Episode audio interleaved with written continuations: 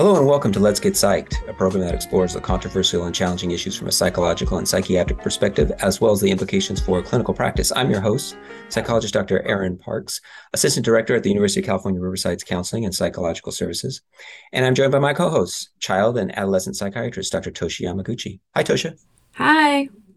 And child and adolescent psychiatry fellow, fellow Dr. Al Atkins. Hi, Al. Hey, everybody.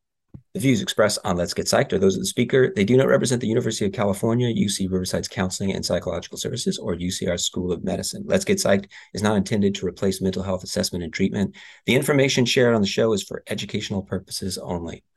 Well, on this episode, we're going to talk about increasing school based interventions for autism. And to do that, we're happy to have join us again Dr. Judy Reaven. Dr. Reaven is a clinical psychologist and professor of psychiatry and pediatrics at the University of Colorado Medical School. She runs an interdisciplinary diagnostic clinic for individuals on the autism spectrum, spectrum and developed Facing Your Fears, a CBT program for children with autism and anxiety.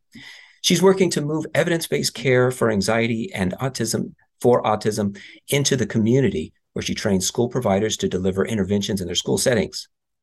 Judy, thank you again for joining us on this edition of Let's Get Psyched. Thanks so much for having me. Well, okay, so where did you, or how did you learn, uh, how did you come to believing and knowing and recognizing that there is a need here to bring this to schools? So, you know, so I'm a clinical psychologist, and part of what I do is work with uh, kids with autism that have mental health uh, challenges and or co-occurring mental health conditions. And you may not know that our population is at very high risk for developing a whole range of mental health conditions, so higher than other um, patient populations, like people with other developmental disabilities, are certainly greater than the general population. And anxiety tends to be one of the um, most common kinds of co-occurring mental health conditions. And so I I started to see a lot of kids with um, with anxiety and autism. And uh, kind of developed some uh, CBT approaches and uh, developed the original Facing Your Fears program to be kind of delivered in the clinic. But um, we collected a lot of data on it. We got good results. But over time, realized that there are so many kids who can't come to a clinic. They can't come to a university. They may not have the right insurance. There might be a wait list that's over a year. Their parents might have to work. Um, they can't fit it into a school day. There's just so many reasons why um, many people, not just parents of kids with autism, can't access a clinic setting, but lots of folks can't access a clinic setting. Um, and this is actually even um, more of a significant issue for um, kids from Black and Brown communities. And so our school based project actually started by seeing if there's a way to reach schools and kids in schools from maybe more traditionally underserved communities. And so we were able to get funding and partnered with the schools with our primary goal of if our kids can't come to us, but they go to school, why can't we train school providers to deliver mental health interventions to the kids who are just right there in the neighborhood rather than have them drive all the way across town to come to a clinic where it could be snowing on the way there it could be you know all kinds of things so so the need was there because of the the co-occurrence of um, high co-occurrence of anxiety and autism, but yet paired with lack of access to care. So that's kind of what what kind of birthed this kind of uh, idea to work with the schools. And can you set the stage for us um, and, talk about what sort of school-based interventions are there right now? So right now, the, the landscape of school-based interventions, it's actually been developing for a number of years. So schools have really worked hard. I can't speak to all the schools, of course, but right. many schools have worked hard to try to incorporate lots of different kinds of interventions into their programs for kids with autism. A lot of the programs have focused on maybe core deficits of autism. So that means some social skills groups, um, programs around improving communication, programs uh, around improving um, motor and sensory needs. So, so really a lot of focus on autism specifically uh, across ages. Um, but uh, one of the things that I think has been lacking has been a real focus on mental health. And we all know mental health is, in, uh, there's a crisis of mental health right now for children. Anxiety is is um, at high high rates in the general population, also for for kids with ASD. And so it became important to try to figure out how do we add to what's already happening in the schools with a mental health intervention because of, of we're seeing it so frequently. And, and so the size of this dragon that you took on is enormous because, as you mentioned, ASD or autism spectrum disorder in the schools is basically one thing, mental health, which our country doesn't fund, and another thing, schools, which our country doesn't fund. And so you're you're doing this thing in an incredibly challenging place to find any money. And so, what are some of the challenges with that, and how do uh, schools make it work when some of these needs are very expensive? you know that's that's part of what we have to work with right so i'm trying to figure out how do we have a program that is feasible and sustainable in a school setting so it's really part of the science process. It's really part of the implementation process, which is can you take a program that is evidence based in a controlled clinic setting and plop it into a school setting without any changes and hope that they'll that they'll find time to do it? Well, the answer is no, you can't do that. And what you have to do is work with the schools. You have to get their voices at the table. You have to work with parents of kids with autism. And you have to, which is what we did initially, which is to say, tell us what you want is this a problem that you see if it is a problem that you see what what do you think is doable how how often can you meet with kids who have um, anxiety who's going to deliver the program um, do you see it interfering and if so um, you know how what kinds of strategies feel like they're sort of school friendly so at the front end of this project we had everybody at the table through a series of focus groups and they told us exactly what they wanted and what would work. So we felt like we came in with a bit of an advantage of saying okay we can't take a clinic based program and have it be exactly the same. It has to be iteratively developed so that it is school friendly that helps with the sustainability of a school based program because it's not me, it's not my ideas, it's the spe- special educator who's saying, Judy, you got to do it this way. It's like, oh, okay. So, what makes a program school friendly? Well, you have to fit it within the parameters of their day. So, lots of schools said, well, maybe we should try. Should we try before school? Should we try after school? Like, we don't know. Most of the school folks said we want it within the confines of our day. So, that's the first thing. Second thing is it has to be delivered in small chunks of time. So our clinic-based program is a 90-minute program. There's no way you could take a 90-minute program and put it into a school day and say, now you're going to have 90 minutes of mental health. That's just not going to happen. What they did say to us is we could do 20, 25 minute chunks. We could maybe do a 40 minute chunk. That would help us. They also said you have to train, and where we want you to train interdisciplinary school providers. Don't focus only on the school psychologist or the school counselor. And this, I think, is key because the school psychologists and the school counselors, especially these days, are putting out fires. Every day they go to school and they mm-hmm. are working with students who are the highest of the highest need. There might be self injury. There might be threats to self or others. They are dealing with those issues. So if you train a whole cadre of providers, some of whom are not having to put out fires, they are there and able to deliver the mental health intervention. The unit that I'm currently working on is where a lot of those kids go when they're too acute for the school setting. Um, and I got permission from uh, a parent to to kind of quote a, a, a kiddo um, on the show. The the kid was we were doing some play observation with the kid, and the kid said in his own kind of role play said, "I'm going to pick up my son from school because he is self injuring again." That was his kind of like playing with dolls, like what what he wow. came up with.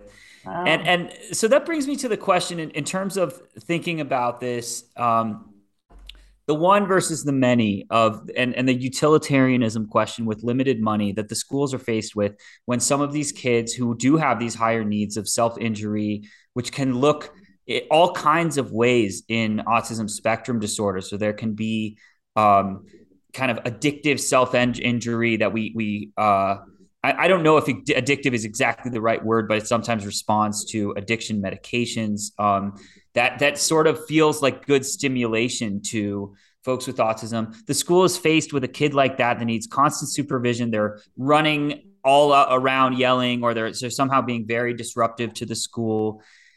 And then they've got to use the, whatever money they've got to fund all of the other kids. How how does this gets gets balanced, and uh, where are the pitfalls?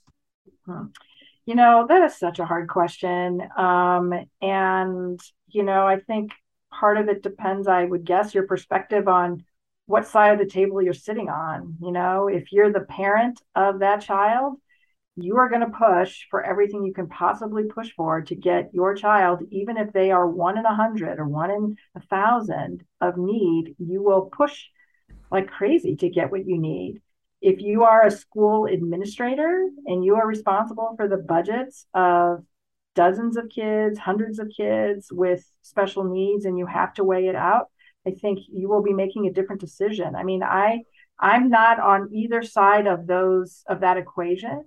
And so I think it's hard for me to know how to weigh in. I've been asked to weigh in on some of those kinds of circumstances and have certainly worked with kids who who are the one student who's really struggling far and above all the other students. And the way I approach that is to really try to meet that child where they are, to work with the school about let's see if this is maybe just an issue of you haven't had experience in meeting this child's needs. Let's really see if you can meet this child's needs through coaching and let's try to see if that works. If if all of those really good faith efforts don't work, um, after really working carefully with the school, trying to have a good coherent program, trying to make sure everybody's on the same page. If that doesn't work, I think we we do have to go to that next level and provide kids with um, with the supports that they need. It's not, um, you know, I, I, everybody wants to have students in the least restrictive environment, and that is exactly what we try to shoot for. But sometimes there are students who who cannot do well in the in a an environment that doesn't have enough supports for them as you were implementing the this program, which which group um, was uh, seemed to be the most challenging? It, there could be, you know, the parents, parents of the kids who did not have uh, autism. Maybe they there might be some challenges there. Administrators, school psychologists. What what were some of the most, biggest challenges you faced? Are you talking about in doing the Facing Your Fears program? Is that what you mean? Implementing it on the at the school level the and, and, training folks there. Yeah. So. Um, you know some of the feedback we heard well we heard mixed you know and just like in any project like this you want to hear the things that don't go well. Because if you only want to hear the things that go well it'll never be sustainable. So you have to invite all the stuff that doesn't go well so that you've got a solution for how to address it. So on the one hand people were saying we can see changes in the kids. The kids seem to like the program. The parents mm-hmm. seem to note change even in a school based program where parents are peripherally involved, parents can see a change in behavior, which we uh-huh. find really encouraging because of one, just the challenges of generalizing symptoms from one uh, behavior from one setting to another. Parents were saying they noticed something, so that I think is is really encouraging. That's great. Um, I think the the biggest issue, as probably is not going to be a surprise to you, is time is the school providers finding a way to um, to carve out the time and uh, with competing demands.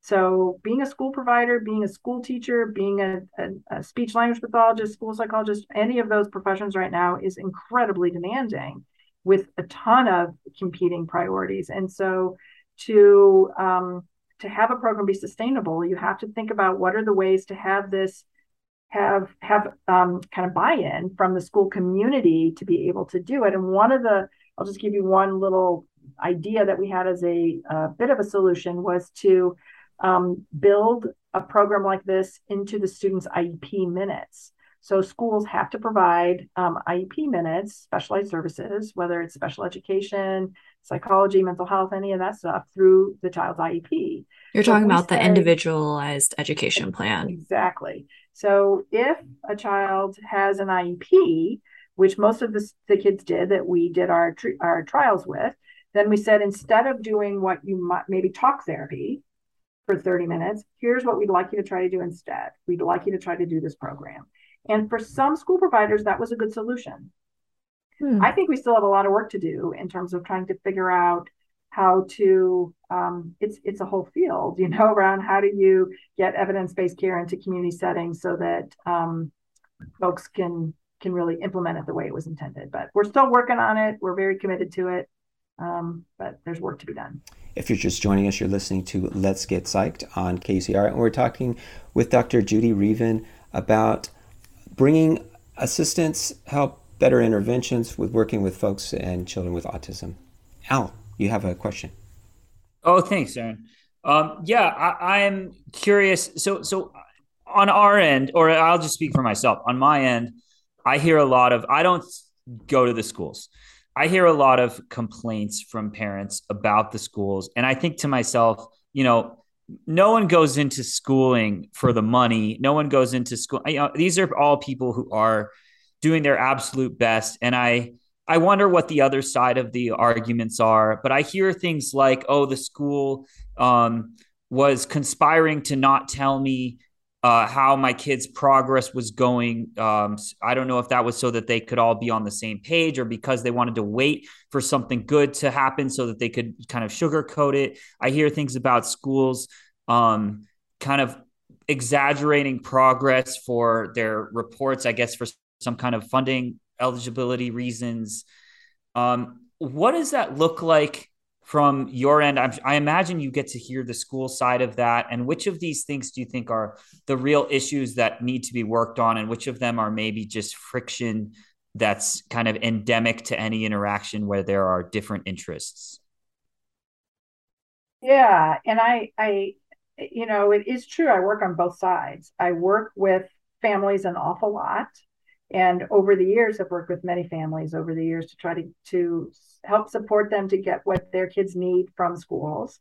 And kind of in the latter half of my career i've done way more work with the school settings trying to figure out how do you support a student that has a lot of needs.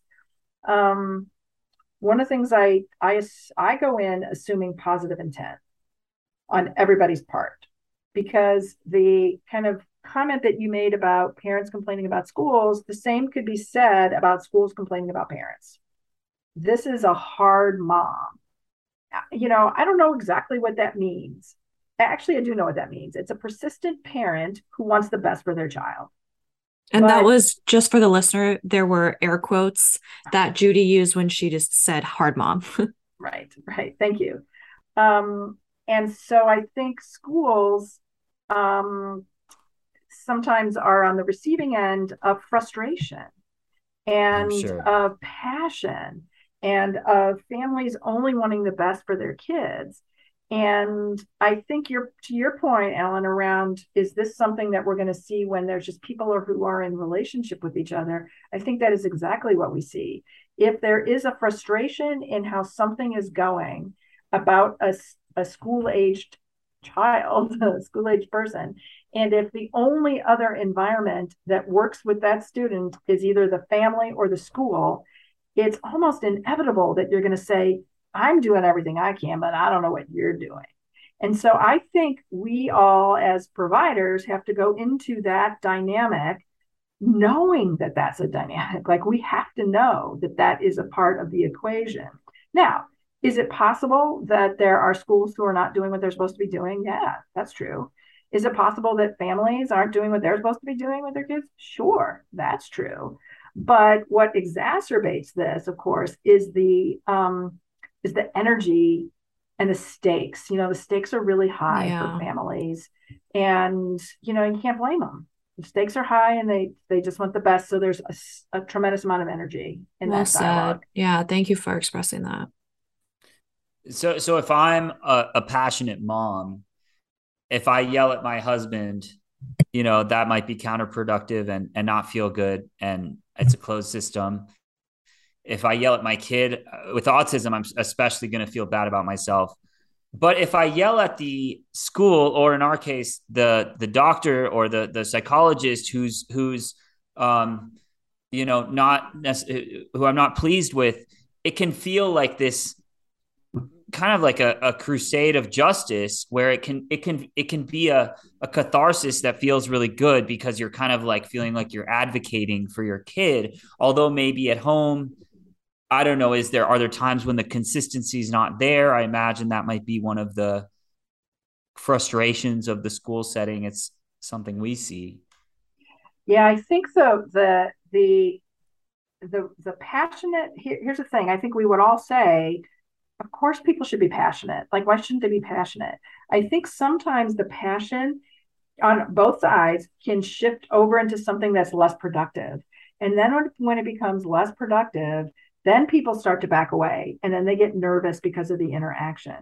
So what i might suggest for people on both sides of this equation for the for the yeah, families please. that are feeling passionate um, and they want to kind of push the schools to do something is to be super concrete about what they want like and to have clear documentation about what would progress look like in their kids what would progress look like for the school team what do they commit to how can they document it how do they keep track of that documentation as opposed to um, kind of feeling good in the moment you know any of us feel good in the moment when we just kind of discharge but that would be a productive way to do it That's you mentioned advice, yeah. Yeah, and and I, I want to piggyback off of that uh, to a specific point. You mentioned kind of when people get passionate, schools and professionals, ourselves included, kind of back away a little bit and and and get a little more timid. And I think part of the reason for that is that one of the the features of our country that makes it unique is the hyper litigious lawsuits everywhere mm-hmm. environment mm-hmm. and a lot of what's been gotten done in our country on a more policy level has gotten done by legal precedent. I think I just want to, for the sake of society, like encourage everyone that, to not have the lawsuit in your back pocket. I think one, the the school system has progressed to the point where that's not always what you that that doesn't need to be the first, second, third, or fourth choice. But also, as soon as the, I think as soon as the school or the the the health institution is nervous about that communication becomes much more constricted. It starts mm-hmm. becoming a game of self-protection. There's not we're, we're a lot less able to just be altruistic humans because our hands are tied. Anything we say could be mm-hmm. held against us. And so everything starts getting documented. Conversations start getting real brief and stilted. And it seems like with some of the work that you and a, and a whole lot of other folks have done, this there are options other than that now for folks getting their kids' uh, needs met in the school setting.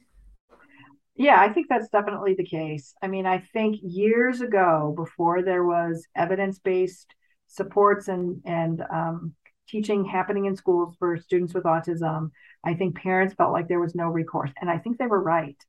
And it was a series of lawsuits across the country that really helped push schools to kind of provide for the kids that that that needed the supports. So it was a tool that was really useful for a period of time.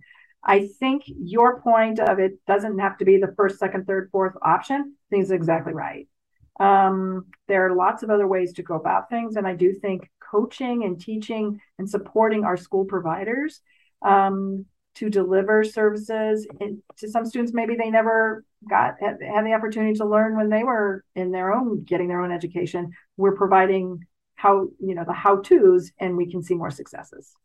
When you are coaching these providers at the school to give these interventions what are you hearing from these providers and what are you hearing from the admin at the school about the actual coaching or the the mm-hmm. problems that they, about what they're seeing with the um, intervention. What they're what so the co- the the coaching the content of the coaching is really let's talk about how to deliver this program.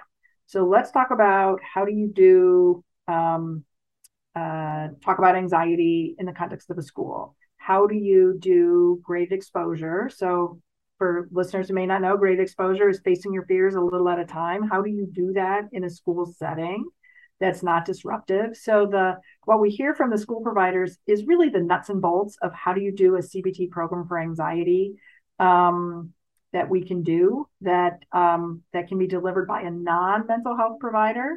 Um, to speak to our point earlier of our mental health providers are running around trying to put out fires The admin folks, they will say they're supportive. If families are happy and the school providers are happy, they're happy. I wonder if you could just kind of build on um, the actual nuts and bolts of this approach, and you can kind of maybe share that maybe some teachers out there. What can you give us some examples of of how, what the teaching would be with like teachers, for example, or Sure. So the so the uh, for listeners who may not know about CBT for anxiety, it's really um, a couple of core components. We want to know about how to understand what the triggers are for for anxious symptoms. We want to help our kids identify what it might look like in their bodies. You know, do they get flushed? Do they get sweaty palms? That sort of thing. Um, so it's the situations, it's the physical feelings. It's are they saying anything to themselves like this is so scary? There's no way I can do this. Um, and we develop, we help them develop um, a whole series of coping strategies, things they can tell themselves, like I can be brave, things they can do to calm their bodies down, like deep breathing. And most importantly, in any CBT program for anxiety, you have to do exposure. So kids have to do the thing that they're afraid of.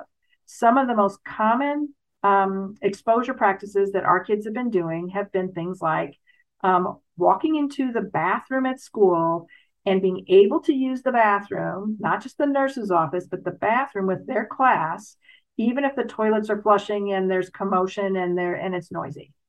That's been very important for some of our kids to be able to do. It's been things like going up to a teacher and asking for help. It's being able to make a mistake without having a meltdown. Those are the, some of the things that we've really tried to target in this particular program by having kids not only learn some of the coping strategies, but really doing the thing that they didn't think they could do. What does that look like? What are some of the actual fears? If I go into the toilet and there's commotion around and there's other people flushing, am I afraid of the kind of public scrutiny that I'm pooping in front of my peers or is it about just kind of like the high high chaotic environment or what's what's going on there? You know, it could be any of those, any of the above. For our population, it, the most common one that I've seen is the noise the noise and the stimulation. So it's the toilets flushing, the unpredictability of automatic flushes. That's a big one. Like you don't know when it's going to flush. It could flush at any moment. It could flush while you're using it. Like nobody knows. Um, it could be it could be all of that. Now that's not to say that there aren't privacy issues. Some of our kids certainly have that too, but a lot of it does tend to be the noise for for a bathroom. And it's so echoey and loud in bathrooms too. Be. It can be. But the truth is, what's your option? You've got to be able to use a bathroom because what is worse for some of our kids if they have toileting accidents. And that's a whole nother cascade of um, of social problems. Mm-hmm. and and then there's and encopresis that comes which for our listeners is where you hold in stool for long enough that um, it kind of becomes a plug. And uh, and then you have diarrhea because of it. And and it's it's a it, it takes years to undo um, these kind of like people can actually stretch out their anal sphincter or their or their um, anal area to the point where they don't realize when they have to poop or not, and that's that can be a pretty common thing in kids with developmental problems. On that note, that's all the time we have for this edition of Let's Get Psyched.